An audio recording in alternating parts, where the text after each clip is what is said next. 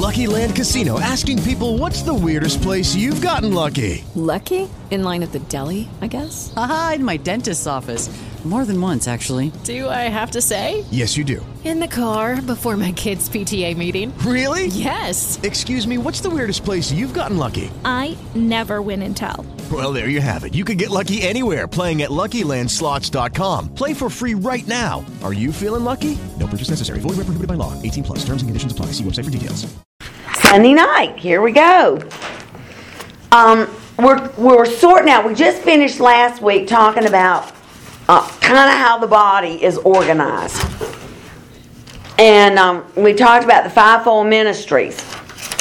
And once you get those in place, and people find their place in the body where they're called to be, wherever God arranges you or puts you to be, and the body is functioning so that the Holy Spirit is circulating throughout the whole uh, of the body, then we we actually operate at a supernatural level. That's the natural level. It's natural to be supernatural when the body's operating at that level.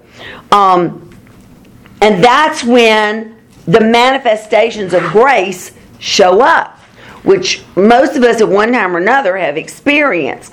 But um, and I just kept writing and writing. I thought, Lord, are you sure you want us to like go over this stuff? But I, I think He does just because we need a, a fresh touch. We need a fresh understanding, and um, so we're going over just because. Okay, we're going to start in um, 1 Corinthians 12.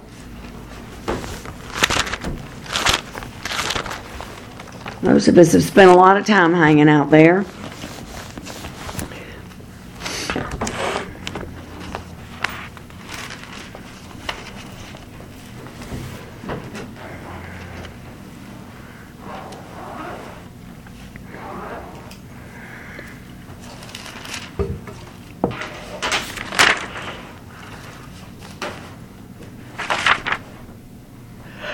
Okay, let's just start reading. Oh, excuse me. I got the Saint Tina's down there yawning too. Excuse us.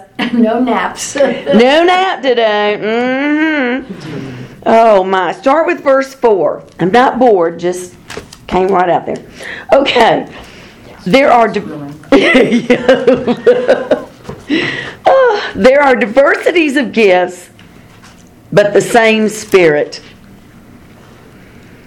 Um, there are differences of administration, but the same Lord.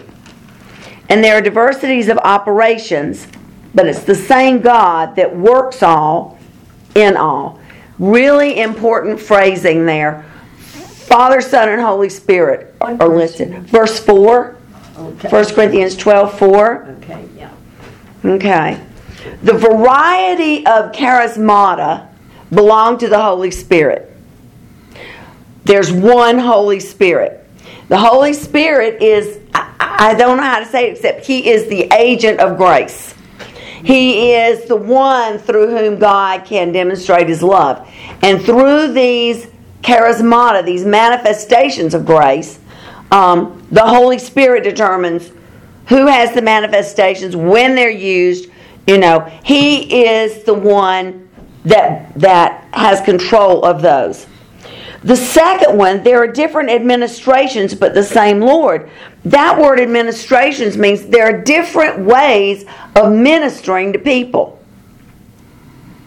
But there's one Lord, and that's Jesus, and He's the one that tells us where to minister, who to minister to, and when He gets us, and, and when He gets us to the place that He wants us, you know, however unique the situation is, then the Holy Spirit can move with the, with it, you know within us, demonstrating the charismata, whatever we need to minister to to whoever we're ministering to. And then the last is there are diversities of operations, meaning that you can you see them operating in a lot of different ways. There there might be one charismata, but you you'll see it displayed in in several different ways. Um, like word of knowledge. Some people would just get a word, you know, to be spoken, to say to somebody. Some people will get a vision, a picture of something that they need to describe to somebody. But it's still the same word of knowledge, but it just comes in different ways. But God is in control of all of it. The Father is the one that's in control of all that. And He knows the heart of the person that you're ministering to. And He knows what it is that you need to say and how you need to present what, you know, what you receive. Um, and so there's one Holy Spirit who's in charge of all the charismata, one Lord who is in charge of getting us where we need to be, and we we need to listen to Him and be obedient. And there is one God who understands the people on the other end and who understands us and knows exactly how all of that should flow. So you and I are, are again nothing but, but vessels, important vessels but just earthen vessels containing a supernatural, amazing Holy Spirit. Okay? And we need to remember that we are just vessels. Um, I have really, um, you know, just having studied back over this for a long time, I've gotten really um, sensitive to listening to what people say on like on TV ministries and things like that. And um, I, get I'm I get uncomfortable now when I hear people say my ministry, my gifting, my, and I I keep going. You know, I, I was there. You know, but I'm realizing no, it isn't. It's it everything is the Holy Spirit. I'm just a vessel. I don't have anything. You know, and even Jesus didn't. He operated as a man baptized in the Holy Spirit. Even the words he said, they're not even my words, you know. Then certainly the works that I do, God does through me. Um, I don't even do the works. So if he's that kind of vessel, then we need to be that kind of vessel. And um, while you know you still love what some of these preachers say and all that, that terminology. Um, it, you know, I don't know whether it's just the Holy Spirit making me sensitive to it, but it it it puts a person in a position that they really aren't. You know, um, they pick up the responsibility for a lot of things that, that really doesn't belong to them, and um, so you you have to be really careful about that. Um, so okay, now having said that, let's just look at these manifestations. Um, start with verse seven. But the manifestation of the Spirit is given to every man to profit withal. There's no limit there. The manifestation of the Spirit is given to every man. The Spirit is given to every man, and therefore all the manifestations that belong to the Spirit are, are there. Now, the Spirit determines who operates in, in these manifestations, but they're all there. You're not given just a, a little chunk of the Holy Spirit. You know, God didn't cut the Holy Spirit up into pieces and just give everybody a little piece. When you get the Holy Spirit, you got the Holy Spirit. Period. So everything that belongs to the Holy Spirit is resident in you. Okay, but to, to that point, then when you step out in ministry, this is what the Holy Spirit does. To one would be given the Spirit, capital S, with a word of wisdom, to another, the word of knowledge by the same Spirit, capital S, to another, faith by the same Spirit, and to another, the gifts or the manifestations of healing by the same Spirit. Over and over, it's the Spirit that does it. By the Spirit, by the Spirit, by the Spirit. And who can give those except the owner of them, right? And that word give is, you know, it's a word um, like for one is given, it's a word that means uh, grants, bestows, you know, but not gift like a present that belongs to you. Okay. To another, the working of miracles, to another, prophecy, to another, discerning of spirits, to another, diverse uh, kinds of tongues, and to another, interpretation of tongues. And then verse 11 is so key. But all of these work with that one and the self same Spirit, dividing to every man severally as he wills. So you you and I just show up, and whatever needs to be manifested can be manifested. Now this is what I have come to realize because I I struggle here. Um, my deal is this: how how many of these manifestations show up in my life? You know, and I look at that list. I'm going, that's a pretty short list for me. And um, I think the problem is is that we we need a fresh revelation of, of what's available to us because if you don't have the revelation of it, you don't expect it.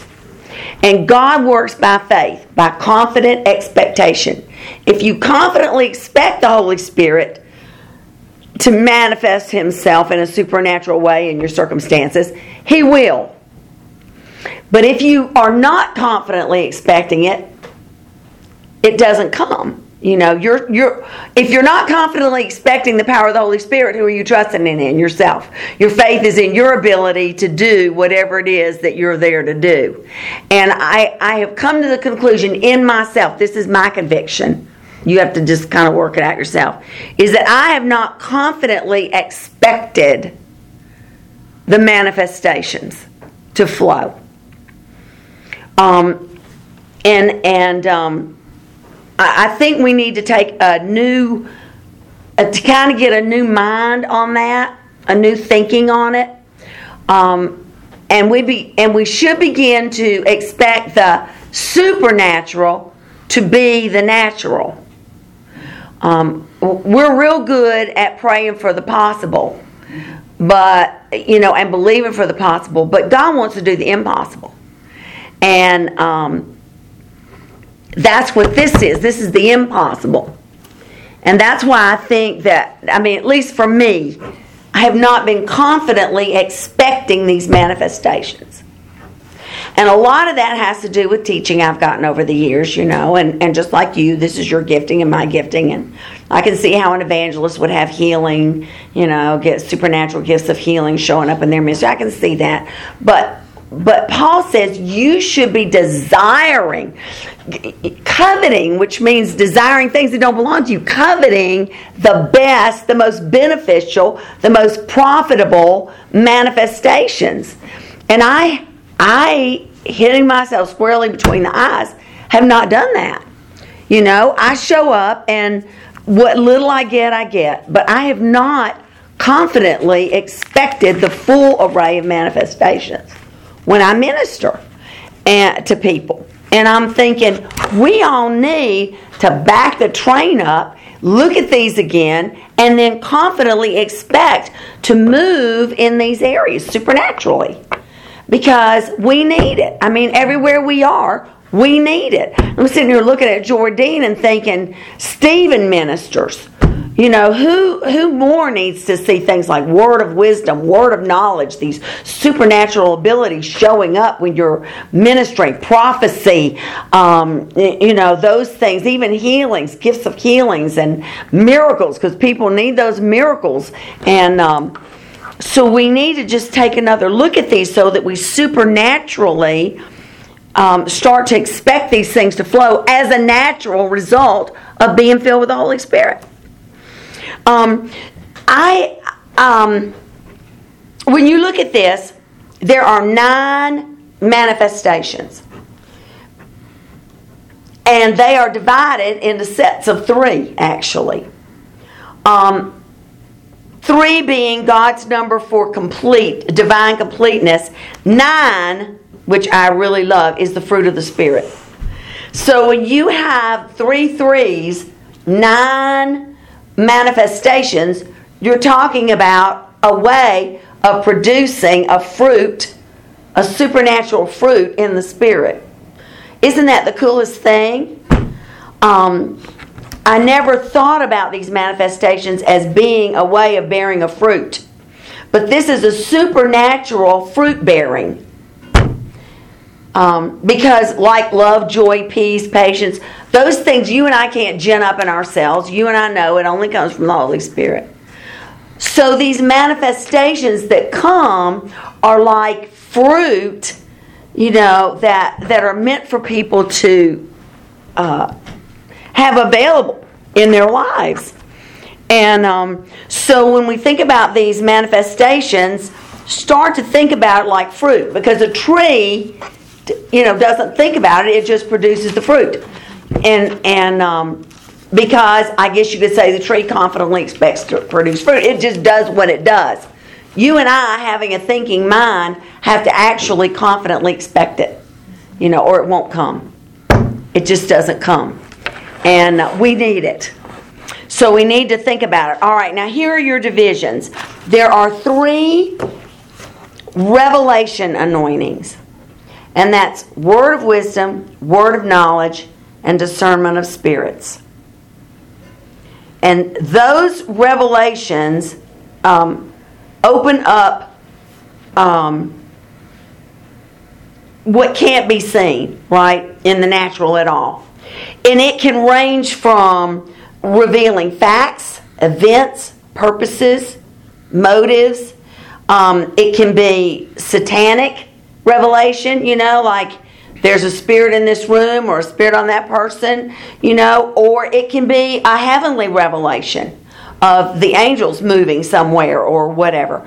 But it, it can also be past, present, or future, depending on what is needed. But those are the revelation gifts. And sometimes they come by a word, you know. God will just put it in the back of your mind. You know, there is a spiritual presence here that you need to speak to. You know, or, you know, it'll just come to you um, you know, that this person is sick because of a spirit of infirmity and you need to deal with the spirit of infirmity. It'll just come to you. But there are also times when you get a vision, a picture in your mind of something, which I have found in the last few years to be most common for me. Um, that that I'll just get a picture of something in my imagination that may not make sense to me, but you know, you can you just speak what you see to the person that you're ministering to, and they understand what it is. It it it's usually connected with something they're doing, something that's going on in their lives, and um, then when you speak, you're prophesying what that manifestation was that you saw, and um, but it isn't anything that you could have known on your own. It's it was an image of something that God you know, would give you. Um, so those are the revelation anointings. Then there are three power anointings. Power being dunamis, they do something. The one that has really blown my mind is faith. I thought I had this one, but I, I, I did not have this one. I, I had just had my mind blown over this when we start talking about these. It's very cool. Then there's miracles, and then a plurality, um, the anointings of healing. There are different anointings for healing. Um, and that can come in various ways. Um, and then the last three are utterance or inspirational endowments. These are ones that speak.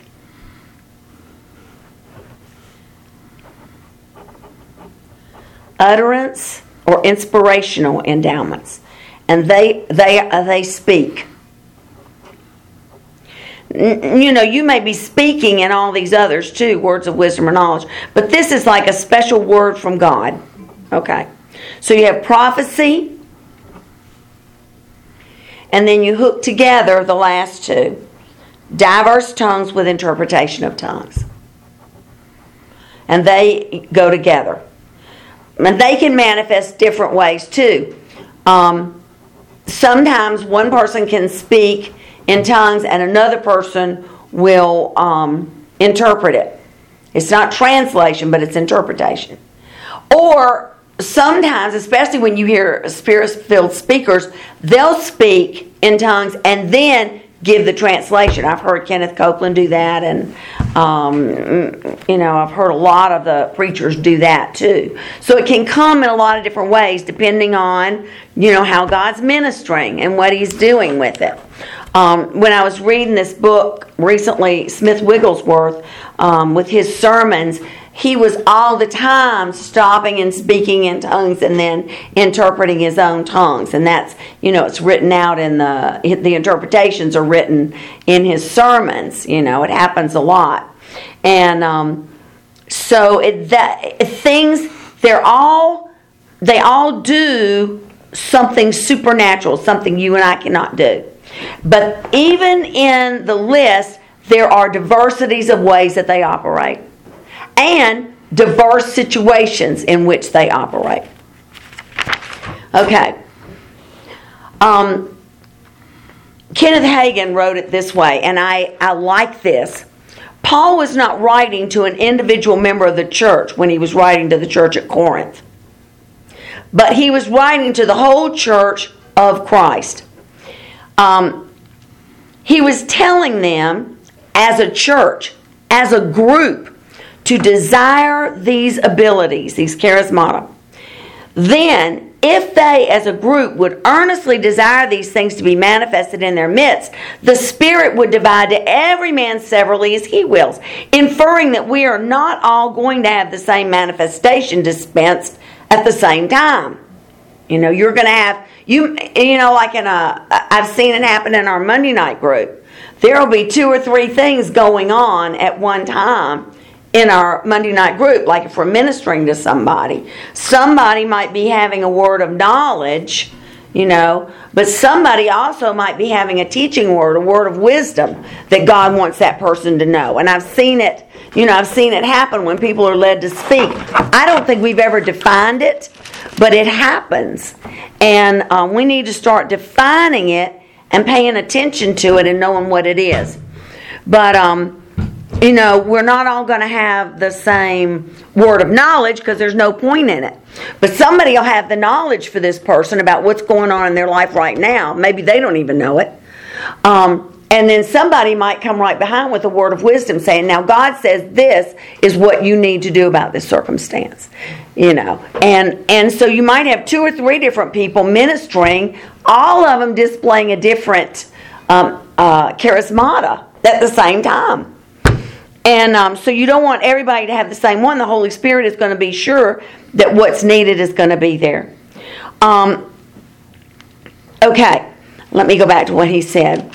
We might have more of a constant manifestation than others, particularly regarding a certain ministry or area of offices. So, you know, some manifestations might show up more regularly than others, depending on what you're doing, where you're ministering. Um, so you might see some people that are just in, you know, are always the ones with the word of knowledge. You might find someone else that's always got a prophecy, you know, to speak something forth. But um, I mean, everything's available, but some people just flow a little bit more in one place than another. But none of us will have them all manifested at once. And this is what he says, and this is what I think is so important. We should stay in our place in the body. If you're an eye, be an eye, or a hand, be a hand, but don't try to be all things. And isn't that what happens in the church? Six people try to be all things because they're picking up the slack for everybody else. So the whole body is out of whack. We need a chiropractor, you know. We need a chiropractor badly to pop everything back into line, put us back where we need to be. And then we need to allow the abilities of God to flow through us as He chooses. And um, that's one of the big things that has made the body so impotent is, you know, there are so few of us right now that um, you know, people call and say, you'll do this, you'll do that, because you're doing this, this, this, and this. So we know you'll take care of that and you'll pick this up. And it's really hard for us to say, no, we won't. You know, especially when we have sucker right there on your forehead. You know, it's just a little hard to say no, but people see that little sign right there and they go, she'll do it, he'll do it. And um, we have to stay home stay where we are. Yeah, did you want to say something about that? We were um, down to one of the, the um, calls. They had a, a, lot of people down there, probably about a thousand people. Wow. uh, were down there. It was the um, the one that has the college of what with it. Oh, down, I, I know where you're talking about, Liber- Liberty, not Yeah. Liberty. Yeah, Liberty. Okay, he was he was leading the uh, the things, and uh, they came up with a. Uh, they had some tongues and interpretations and so on.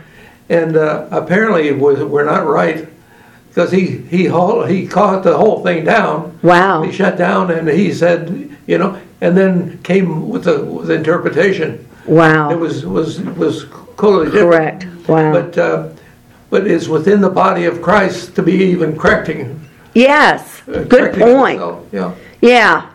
You know, don't don't be led by your flesh for sure. You know, thank you for saying that. And you're exactly right. It all has to be spirit led. And that's where we go in the ditch and that's why so many people get totally turned off. You know, totally turned off. Okay. Now that we just kind of had that laid out, we're going to back up and we're going to talk about just the basics and we're going to talk about tongues, which is the elephant in the room. It's always the elephant in the room. And um, so we're going to talk about it in real detail here.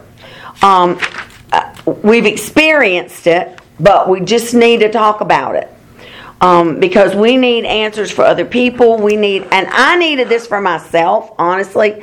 I needed to go back and be reminded about how precious that is.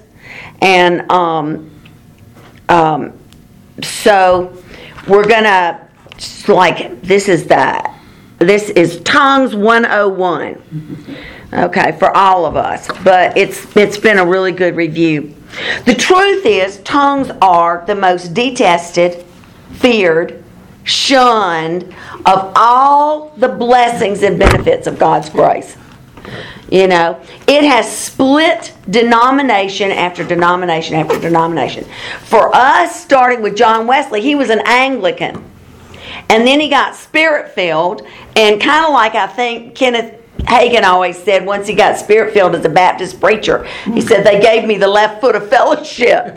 So um, Wesley kind of got the left foot of fellowship from the Anglican church. And um, so the Anglicans split, and then the Methodists began their own um, denomination, if you will. I don't think, I don't know that Wesley ever wanted it to be a denomination. I think he still thought of himself, just, you know, from his readings, and I might be wrong about that. I think he always kind of thought of himself as an Anglican, didn't he? Yeah. But, um, but he, um, he- he had to separate from the leadership because they weren't putting up with his foolishness when he was preaching and people would fall out in the pews under the power of the Holy Spirit. That's right. And um, so he got that left foot of fellowship, and so they had to separate. Well, then you get the Methodists, okay? So now you got the big Methodist movement going. And then, son of a gun, they split into Church of God and the Methodist. Church of God continues on with the full gospel, and the Methodists go, We're, we're done with that mess. You know, we're going to, like, mm, we're just buckling down on this part of it, but you can have that part of the gospel. It split the Methodist church. That's why, you know, the Church of God still has almost the very same symbol that we have, you know, with the Holy Spirit. And I think it's funny that the United Methodists kept the Holy Spirit fire, you know, in their um, uh, in their logo. Yeah. So what I have found over the years is there are always spots, hot spots in the United Methodist Church. God has always kept a little bit of Wesley on fire in the Methodist Church. But usually we're sort of underground. You know, we're a little bit on the low side, which I'm fine with that. Um, because um, we're not driving people away, but we're able to minister with power, you know, in a way that keeps the body moving, whether they know it or not.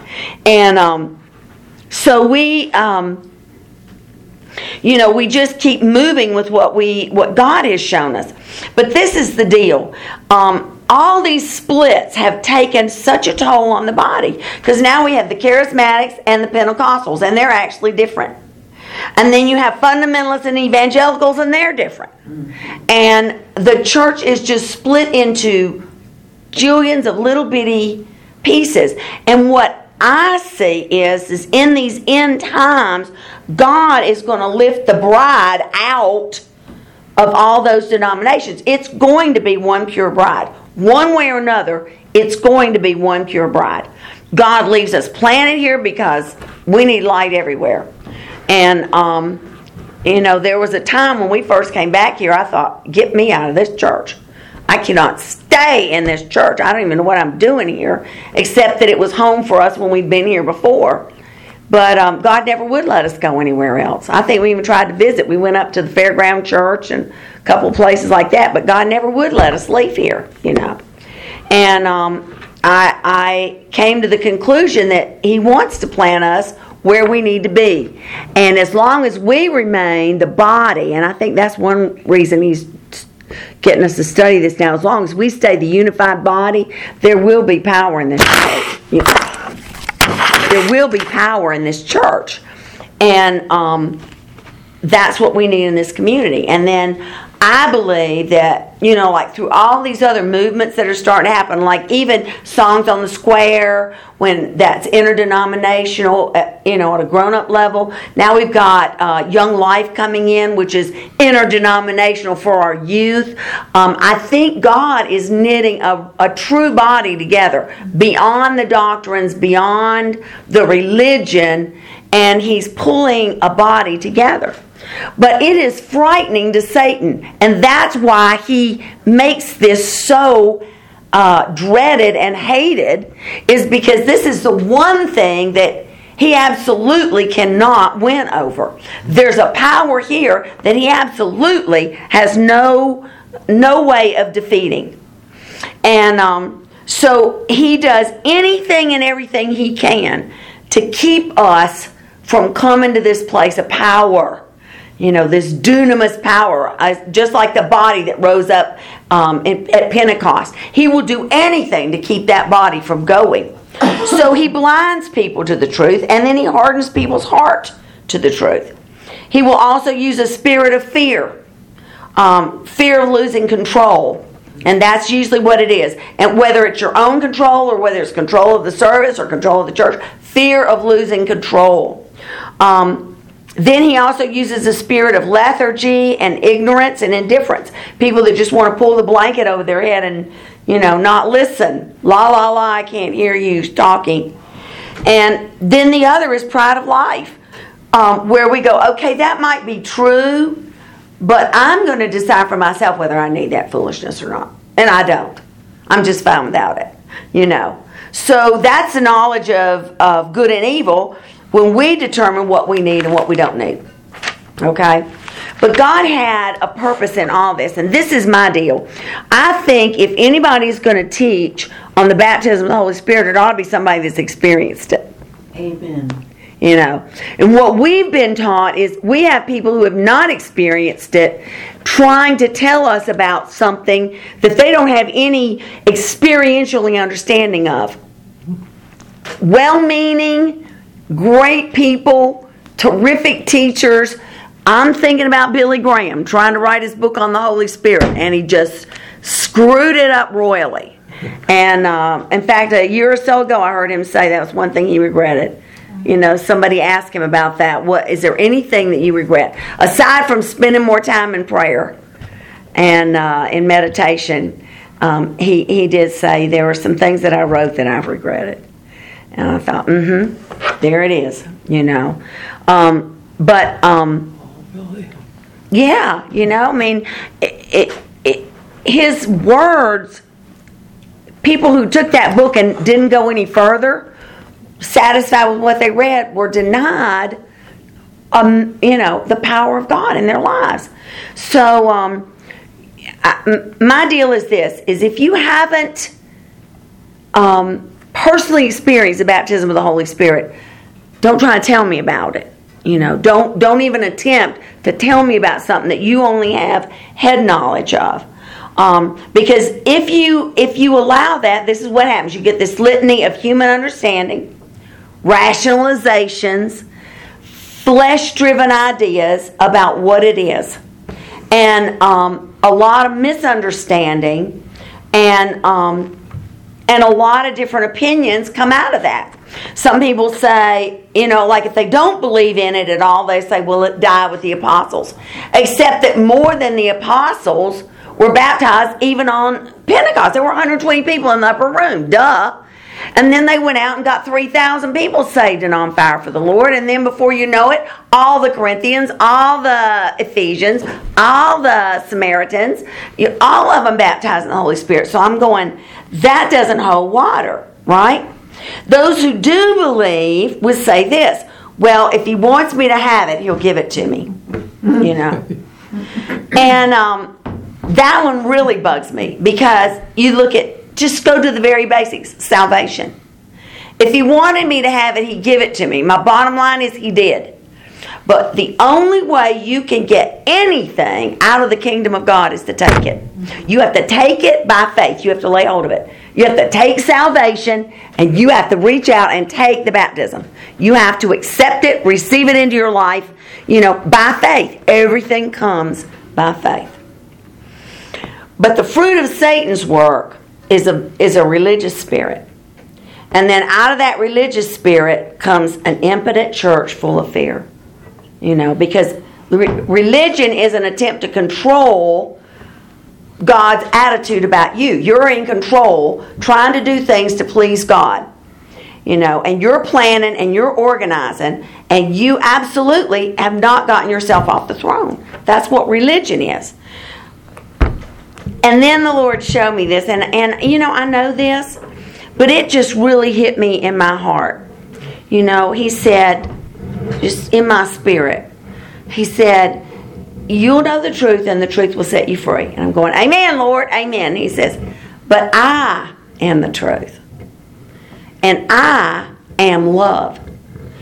If you know me, intimately, experientially know me, then you are set fear set free from all fears. You will not fear the baptism of the Holy Spirit. You will not fear being in the presence of people who, you know, um, display the manifestations of grace. You will not have that fear when you come to know Jesus as truth and Jesus as love. And then, bottom line, when you get to the love, that's that's when it all starts to happen. Because in Ephesians 3, God says, you, well, let's just go to Ephesians 3. Let's do that one. Because this is it. You, you need to know love. Love is God. God is love. Jesus, Father, Son, and Holy Spirit is love. You need to experientially know the one who is love. Not just not just know about a definition for, you know, or an understanding of, but you need to know the one who is love.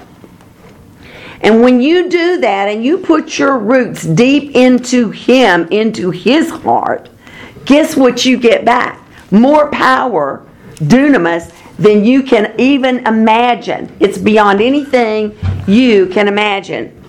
Um, all right, look at Ephesians 3. All of a sudden, this scripture took on so much more meaning for me when the Lord said that to me. And, and it isn't something I didn't know, except that it's something I just didn't look at that way.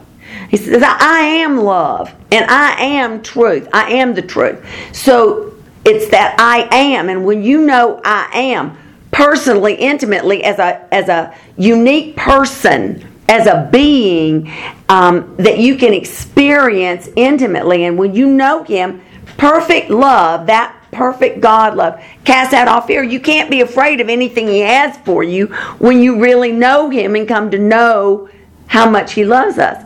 And John, in his way, was trying to say that. He says it isn't that we love him, it is that he loves us. And you just go, Amen. And it makes so much sense now. You know, when you think, I know I am love. God is love. And when you know that person. Now, watch. Here we go. Um, verse 17. May Christ, there it is, the anointing power of the Holy Spirit, through your faith, there you have to take it by faith, actually dwell, settle down, abide, and make his permanent home, unique personality, in your hearts. The personage of the Holy Spirit, Father, Son, and Holy Spirit. that you may be rooted deep in love and founded securely in love. And who is that? God. God is love. So you could even exchange that, that you would be rooted deeply in God, Father, Son, and Holy Spirit. And and found and founded securely in the Father, Son, and Holy Spirit, in the unique personage of the living God. That you may have the power to be strong, to apprehend and grasp with all the saints, God's devoted people, the experience of that love, the experience of God, Father, Son, and Holy Spirit. And what is the depth and the length and the height and the breadth of who God is? How big is God? God is love. That you may really come to know practically through experience for yourselves the love of Christ, which far surpasses mere knowledge without experience that you may be filled through all your being until the fullness of God, there it is, love, the fullness of love, may have the richest measure of divine presence and become a body wholly filled and flooded with God Himself. As you know Him, and you begin to trust Him and you come to know Him experientially, your roots go deeper and deeper and deeper. And all the fear, all the anything in your life that's held back, everything is going to go. It's going to melt. It has to. now, to him who, by and in consequence of the action of his power that is at work within us, there it is, grace, is able to carry out his purpose and do superabundantly, far over and above all that we could dare ask or think, infinitely beyond our highest prayers, desires, thoughts, hopes, and dreams, imaginations. That's what the power is able to do through us when we are totally grounded and we have that experiential knowledge of God is love.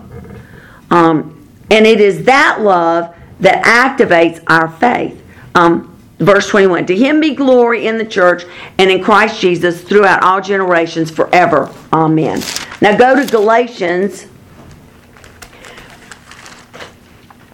Um, chapter 5. Back up a couple pages.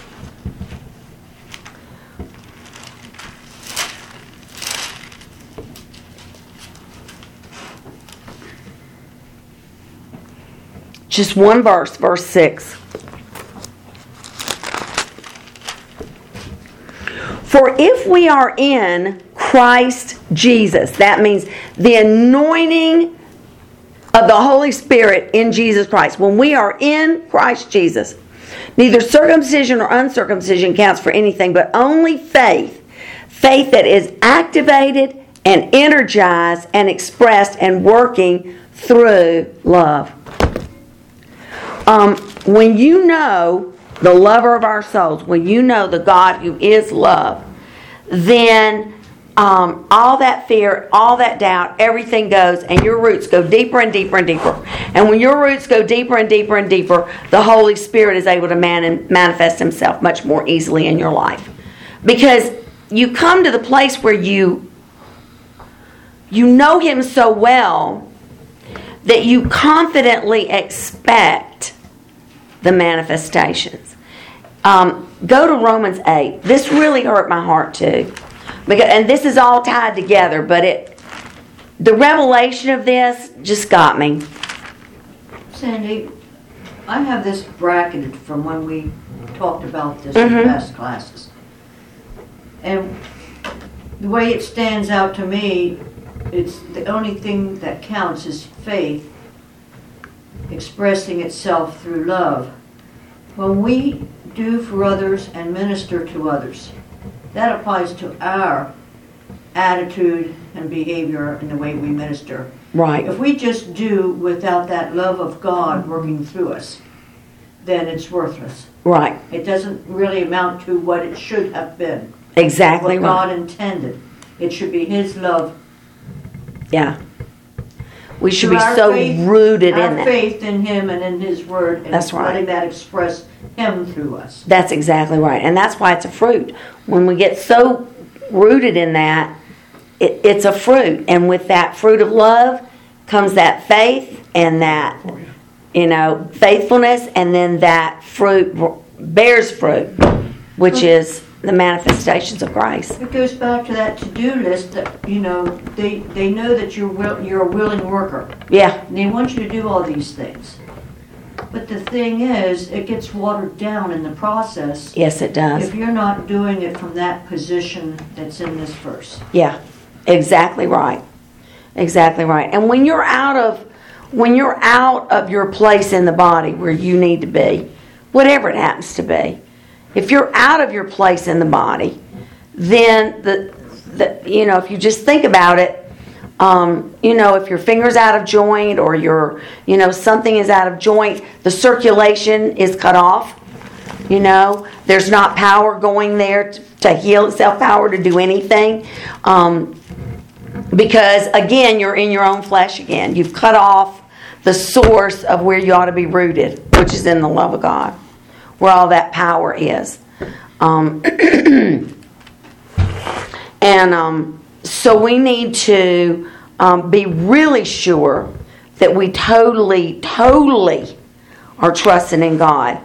Um, just, I I was reading in Ezekiel 47, which it's the picture of um, Ezekiel and the angel who's measuring out, you know, the city, the temple, you know, measuring the walls and everything. And then in 47, they come to the gate, and at the east gate, this river is just flowing out you know, and it starts shallow, but eventually it gets so deep that you can't swim across it. You can just, you know, you're buoyed up by it, but you can't swim across it.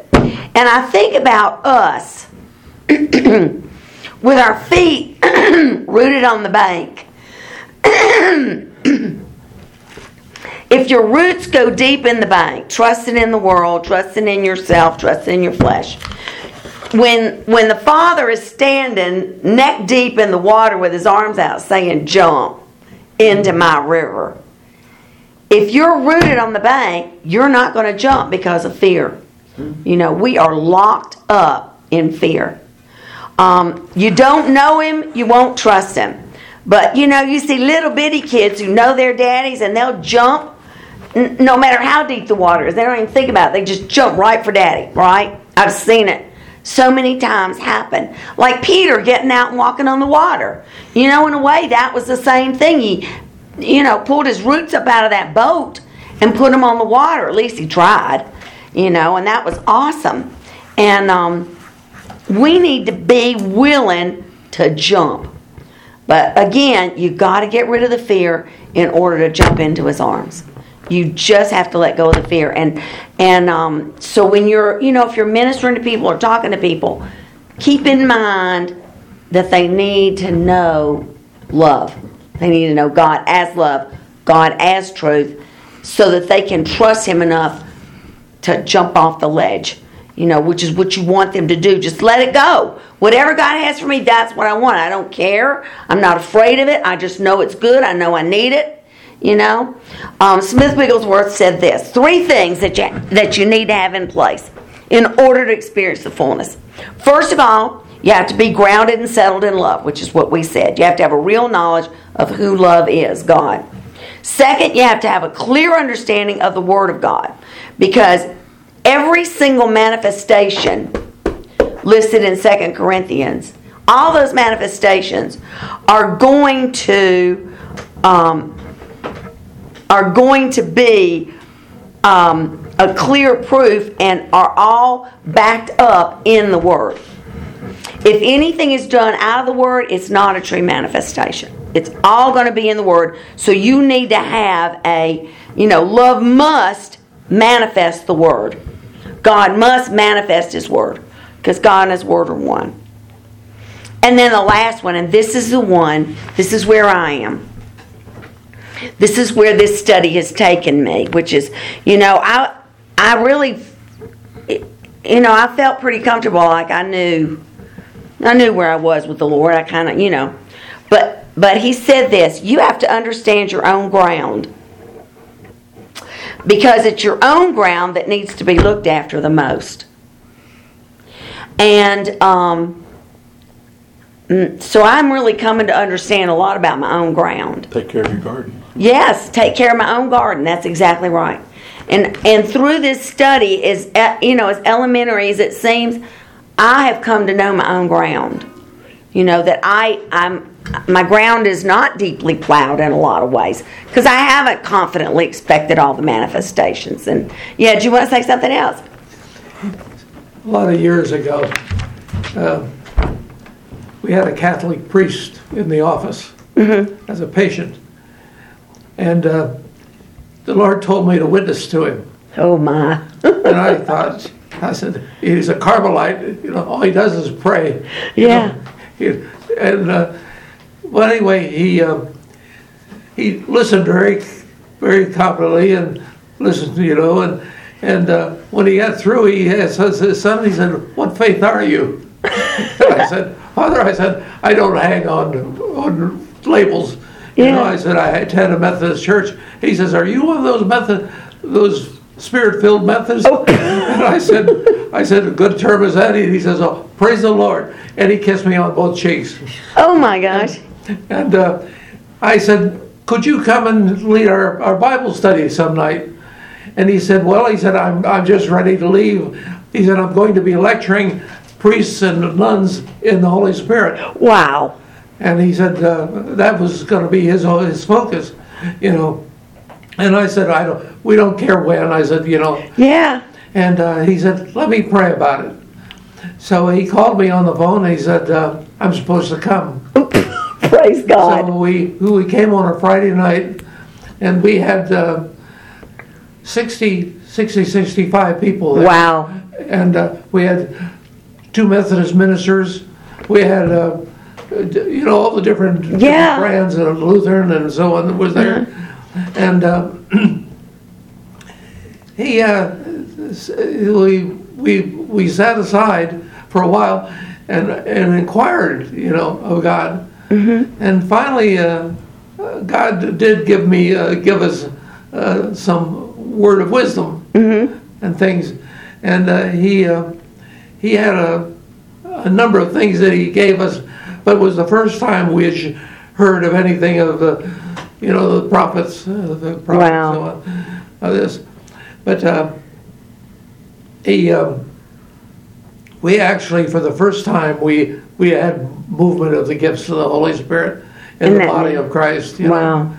And uh, what an occasion that was. Yeah. You know, and that's and that is exactly the picture. Thank you for telling that story because that's what God wants. You know, got Catholics and Lutherans and Methodists and you know, and when you come together with one mind and one speech and one heart, expecting, look what happens. Yeah. So I think there's hope for us, you know. I think there's actually hope here. That's awesome. Elaborate a little bit on tending to your own ground. Okay.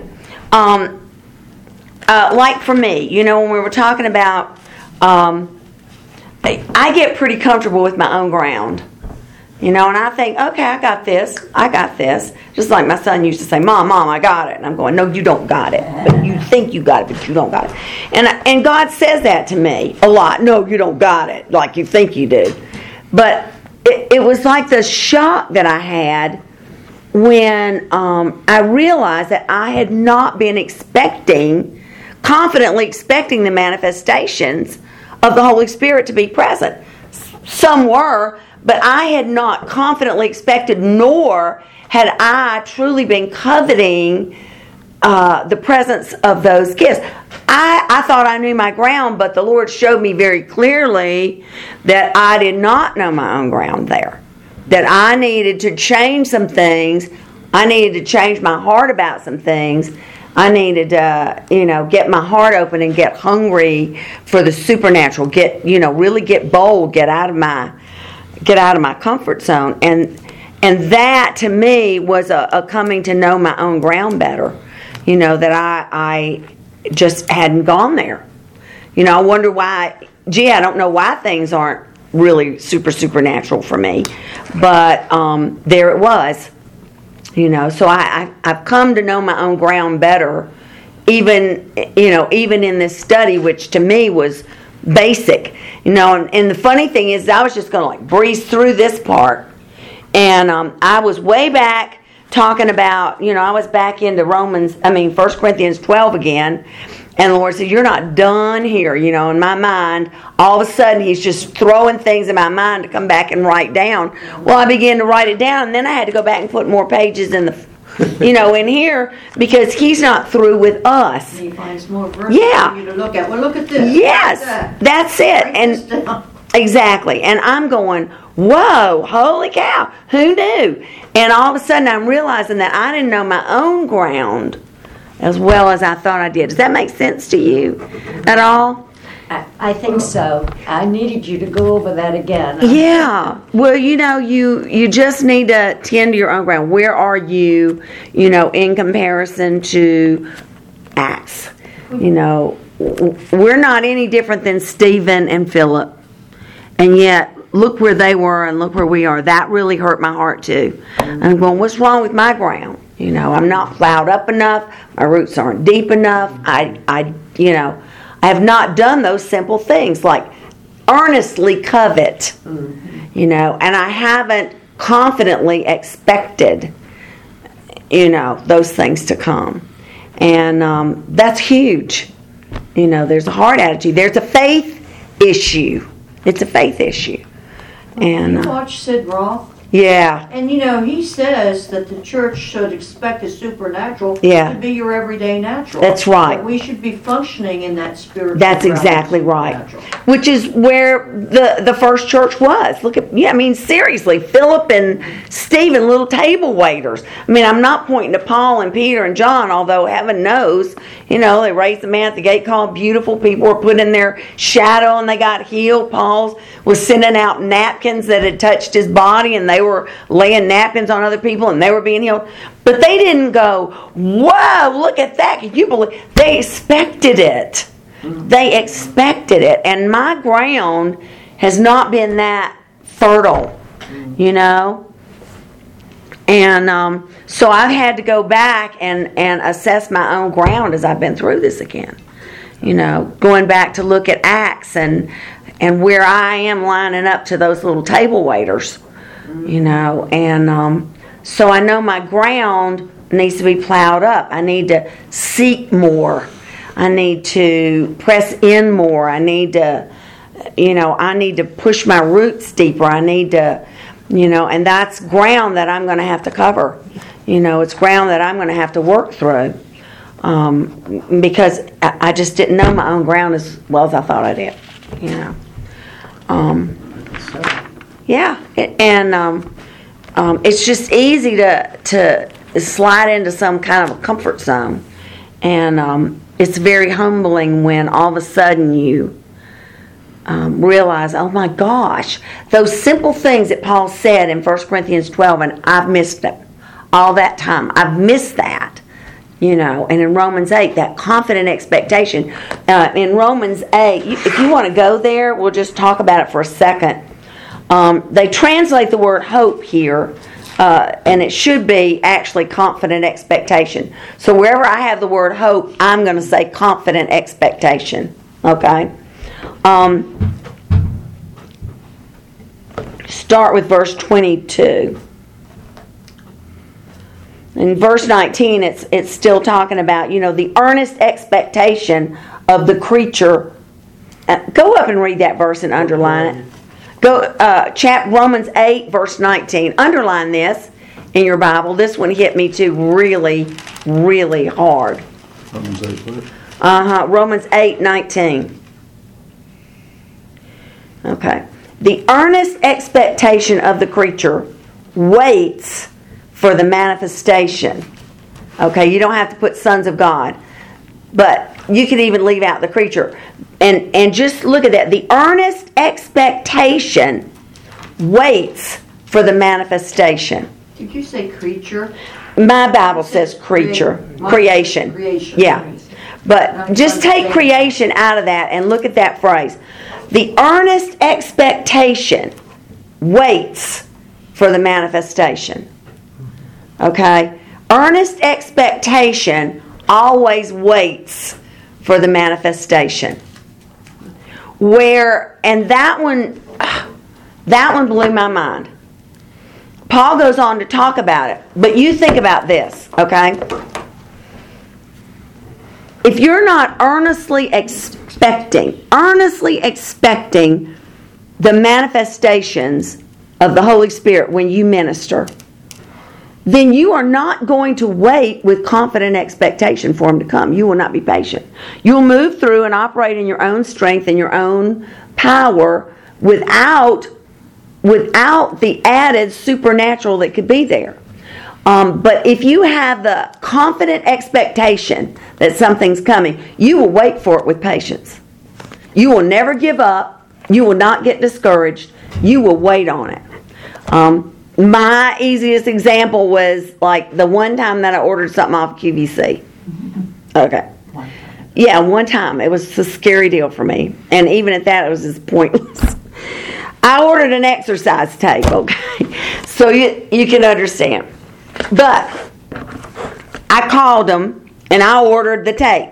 Well, after I paid for it with my charge card, I hung up the phone and all of a sudden I'm saying, my exercise tape. When my exercise tape comes, then I'm really gonna I'm gonna lose weight. I am gonna get on this thing. I'm gonna do this because my tape is coming. Every day I waited patiently. I went to the mailbox. Never doubted that it would show up, but I was willing to wait, and I went every day, every day, knowing confidently that it was going to come.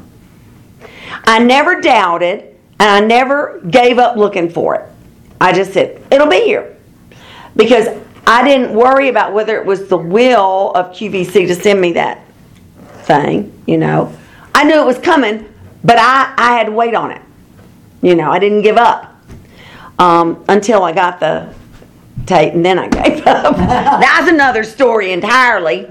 But, um, you know, it was mine from the minute that I confidently expected it. I hadn't seen it, but I confidently expected it to come. Okay?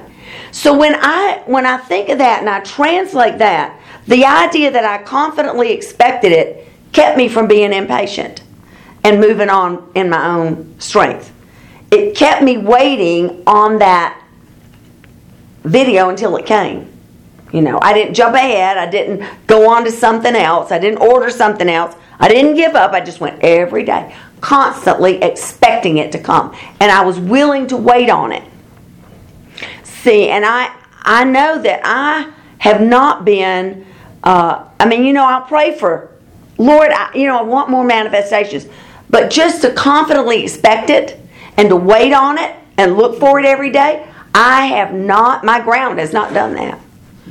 Um, and um, so this has been a real uh, eye opening bit of scripture for me. Um, it's something we've read a thousand times, and then it goes right into praying in the Holy Spirit. This one does. Um, start with um, verse 22. For we know that the whole creation groans, travailing in pain together, and now, until now. And not only they, but ourselves also, which have the first fruits of the Spirit. Even we ourselves groan within ourselves, waiting for the adoption, to wit, the redemption of our bodies. And in that, the truth. Get up every day going, okay, get up here. Can't wait for my new body. For we are saved by, and they put hope in my Bible, but confident expectation. You are saved by faith, which is confident expectation. That's what we're saved by. But confident expectation that is seen is not confident expectation. For what a man sees, what does he yet expect? Right? But if we confidently expect what we see not, then do we with patience wait for it. We will keep seeking, we'll keep knocking, we'll keep asking, we'll keep pressing in, we keep feeding, we keep working on our thought process. You never give it up because you confidently expect that God is going to produce in you that supernatural flow of His Spirit. But you know what? I've just gone, oh, okay, I've got to pray for this person to be healed. You know, get it over with and move on. Rather than confidently expecting those manifestations. And, and it's huge. Because then it just goes right on into the, you know, uh, for the next thing. Likewise, the Spirit um, also helps our infirmities. The word infirmities there is the word asthenia, which means the inability to get things done. Uh, the inability to produce something, the inability to get things done. That's what infirmities means. So when you and I um, are not able to get things done in our own, and we don't even know what we ought to pray for as we ought, the Spirit Himself will make intercession with groanings which cannot be uttered. Okay? And he that searches the hearts knows what is the mind of the Spirit, because he makes intercession for the saints according to the will of God. And that leads us right back into your prayer language and really pressing in and really digging deep and really um, growing up in it. And um, I thought I was grown up in it, but I'm learning that I'm not grown up in it. You know, I, I have not known my ground in a lot of these areas. Um, and while, it, you know, it kind of hurts your feelings a little bit, it has also been exciting to me. He's Yeah. taking you from glory to glory. That's right. And that's where he's taking all of us. Okay, because when you start talking about this, it can start to drive you crazy after a while. Right. Because that's where the, I've had my first, the first time I've had my guardian angel appear to me, I was eight years old. Right. That's the first time. Mm. And I've had Other things happen. Spiritual experiences Mhm. and the supernatural through the years, and the more that I learned about this and Right. classes like this, that I got better understanding, and you start. Then you get into that checklist. Yeah. Well, I've had this, I've had that, which you started off this conversation. with, That's it. Had this, done that, done. But then you hear these other people and their experiences, Right. especially like when Sid Roth. Yeah. This man's had six-hour conversations with the angel sitting next to him. Like, Right. Well, I never had that. No, you know. And then you start comparing yourself to other people's experiences. Mm-hmm. Okay, you've seen this miracle. You know, you've laid hands for healing on that. Mm-hmm. That was successful. But then you see these other people. It's like, whoa, like that. Yes. Like Benny Yeah. Hinn. And, Yeah. and, and so it's like, where am I missing it? Right. Am I not coveting it enough? Yeah, and that's exactly where I think we are. I think, you know, that God, it, like in um, um, in a, in in First Corinthians, I think chapter two, you know, Paul says we speak in mysteries. We don't, you know, we we're not speaking in our own abilities, you know, and it comes from the mind of Christ. And um, when we um, you know when we pick up more of the mind of christ when when we are renewing our minds you know even in ephesians it says renewing your mind your heart. Um, when we're renewing our thinking and you're right it moves us from glory to glory to glory because we begin to open up a little more He and a little more it all at once. Right. He has to Yeah. mature us That's through a process Yeah. to trust us with that Right. kind of a responsibility. and you go oh i didn't know And I know Right. a lot of the experiences you've had. Yeah. And I don't see you as being, you know, at a low level in any of this. Mm, but I am. I'm hearing you say, well, you have, you're looking at this and you're disappointed. I don't think you should be disappointed. Yeah. Disappointed. But you know, when I look at myself next to Philip, I'm going. I mean, you know, maybe I'll just go to waiting tables. Maybe that's But not the path. He was full of the Holy Spirit all the time, and you know, and um, I just know that we need to work on that ground. You know, we just need to work on that ground. Was Um, Philip not in an environment where those he was waiting on, okay, Had Yeah, confident that's expectations. Yes, Yeah. had confident expectations, and that's He- true He too. gives it to you Yeah. as he sees that it's needed. Exactly right. So maybe we don't always get these things like we think we should because Right, that's not God's plan. right. I just don't want to hold out. You know what I mean? I don't want to be the one that stops them. I, I don't want to be the one to slow the flow. Is you know kind of where I am with that. Um, Smith Wigglesworth said this: "Divine life is full of divine appointments and equipping, and you can't be filled with the power of God without a manifestation. Hmm. You can't be filled with the power of God without a manifestation." To be filled with the Holy Spirit is to be filled with the manifestations, with the charismata, the glory of the Lord being in the midst, manifesting His divine power. It's impossible for us to subdue kingdoms, impossible for the greater works to be done, impossible for the Son of God to be making sons on earth, except we stand exactly in His place. And um, then when you look at First John, as He is, so we must be. Is you know to me I had to put in must. So we must be.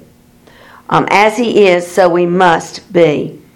So we have to de- desire the Holy Spirit, the person of the Holy Spirit, and all of His presence. You know, we have to desire that intimate relationship with Him. And when we start to put our, you know, our roots really deep in that, that's when, um, that's when we begin to draw up. But you know, desiring is that picture of your roots going deeper and deeper and deeper. You know, t- drawing up more and more. And that's a process. It is a process. And it takes an effort on It does. person's And part. that's You it. have to make an effort. It takes effort. It takes effort, and that's what just you know because um, to, to earnestly expect to to desire to press into those things, you have to you have to do something. You can't just say, "Gee, I earnestly expect that, Lord." You know, you have to really stir up that gift in you. You have to keep yourself on fire. You have to, you know, you really do. Um, Can I just say something? Yeah. Tagging on to what Bill said about being in the environment. right. I think where we find ourselves, what I think it's just just as important to pray that God put us in the place where His ministry will be received. Yeah. Um, I was thinking um, about the, you know, Christ sending the disciples out, and He said, um, "If any place will not welcome you or listen to you, leave that place and shake the dust off your feet as a testimony against them." And I think sometimes we stay someplace as, and I've experienced this, as a commitment to people Mm-hmm. a commitment to a program or whatever, and basically we get bogged down because it's never going to be received at that. But we're pushing, Yeah. pushing, and, and we're wanting to do it, but it's just not the right Not there. place. Mm-hmm. And Good point. so, and right after after he says this, Mhm. right after he says this, he says they went out and preached the, that people should repent. They drove out many demons and anointed many sick people with oil and healed them. Right after he says, you know, Get up and move. yes, and if you're if you are someplace where somebody isn't receiving it, go someplace else. Go where they will receive it. Good point. So, you know, how, I just know that in churches, and I, I, I wanted to. yep, in churches. I, I wanted to be so careful of this when I came here, and it is so hard when somebody says, you were talking about, oh, you'll do it, we know you'll do it. Yes. Because you have the skill to do it. Right. Da, da, da. And because you're committed to those people and you respect those people, and you find yourself saying yes, and you, you get into ministry areas where Mm-hmm. there is no place. There's no reception of the supernatural. But here you are stuck in it because you responded to the natural. Yeah, and you're stuck in it, and it's very hard you nailed to it. back off and say, I should never have gone into that Mm-hmm. particular, that, that wasn't, you know. Where you should have been. been. Yeah. I still have the same abilities to can be saying, God, you know, please let it be manifested through me. I desire it to be manifested. Mm-hmm. And He's not going to throw His pearls before swine. Yep. He's not going to do it. So you can pray and pray and pray. And if you're not in the right place for the ears to hear and the hearts to receive, It's not going to happen. Yeah, it happened in Jesus' I'm hometown. talking about ground, and I'm thinking it's not Mm-hmm. just the ground that we're planted in, but it's the ground we stand on. And are we standing In good on- ground. In good ground. Are we standing where He wants us? Where it's it's rich and fertile, and you know where the seed is going to be received, or is Right. it ground that's going to be rocky and weedy, and you know. Mm-hmm. Careful where you put yourself when you're desiring this ministry. Good thinking. Good good point. Yeah. It's true. You're exactly right about that. I thought. From Genesis to Jesus, how many years was that? 4,000 years. It was 4,000 years. God was preparing the soil, the ground for Jesus. Wow. And where did Jesus show up? He showed up in the people of God, the Jews. They recognized him not, but he was able to work miracles in the people of God. His message of repentance was accepted by the people of God who had the teaching of 4,000 years. He didn't go to the Gentiles. He mm-hmm. went to those that were prepared, prepared To receive God the Lord. to receive Him. Not all did. Some some hung on to religion Mm-hmm. uh, and all, but God prepared the the ground, His people, uh, Mm-hmm. To receive that. to receive uh, Jesus, and uh, it took the priests a goodly period of time afterwards uh, To give him. to get on board and become obedient to the faith. But as you see in Acts, there, Yeah, that's a good just, uh, point. yeah, just strikes Well- that God prepares that soil for where the ministry is going to be. And then, and to that same point, you know, I, I can still hear Paul's voice going, well, it seemed good to the Holy Spirit mm-hmm. and me that we go there. Exactly. Or the Holy Spirit says, I'm not supposed to go over here, so I'm not coming, although I'd really like to. And um, I think you're And that's where we right. There's a lot in that. We get off track because we say, Yeah. okay, sure. you know, Yeah, I'll come. I'll, I'll, I'll go. do it. Yeah, yeah. Well, sometimes it's a matter of timing. Mhm. Place. Timing too. And you Yep. may take it to a place for a while, and then it's time for you to move. Mm-hmm. That's true too. Um, and I think you're right. We just have to it's stay pressed in to the Holy Spirit and just really hear Him out. You know, really, Need that feeling. yes, yeah. I, I actually received the Holy Spirit in a bar. Yeah, It was over a thousand, about a thousand people there. Wow. And it was in uh, the thing at, at, what was it, Ben? Trying to think of the name of the town.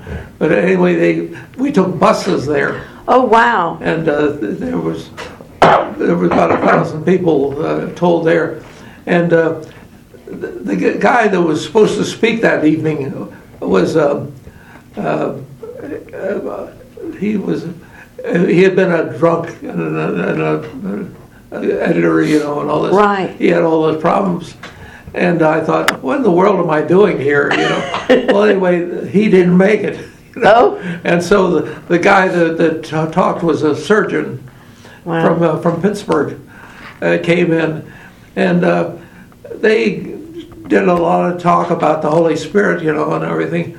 And I went over into a, a bar area that they had there, and uh, that's where they they laid on hands and prayed for me. Wow. And uh, we uh, actually came into the experience of the Holy Spirit there. You know, Isn't that funny?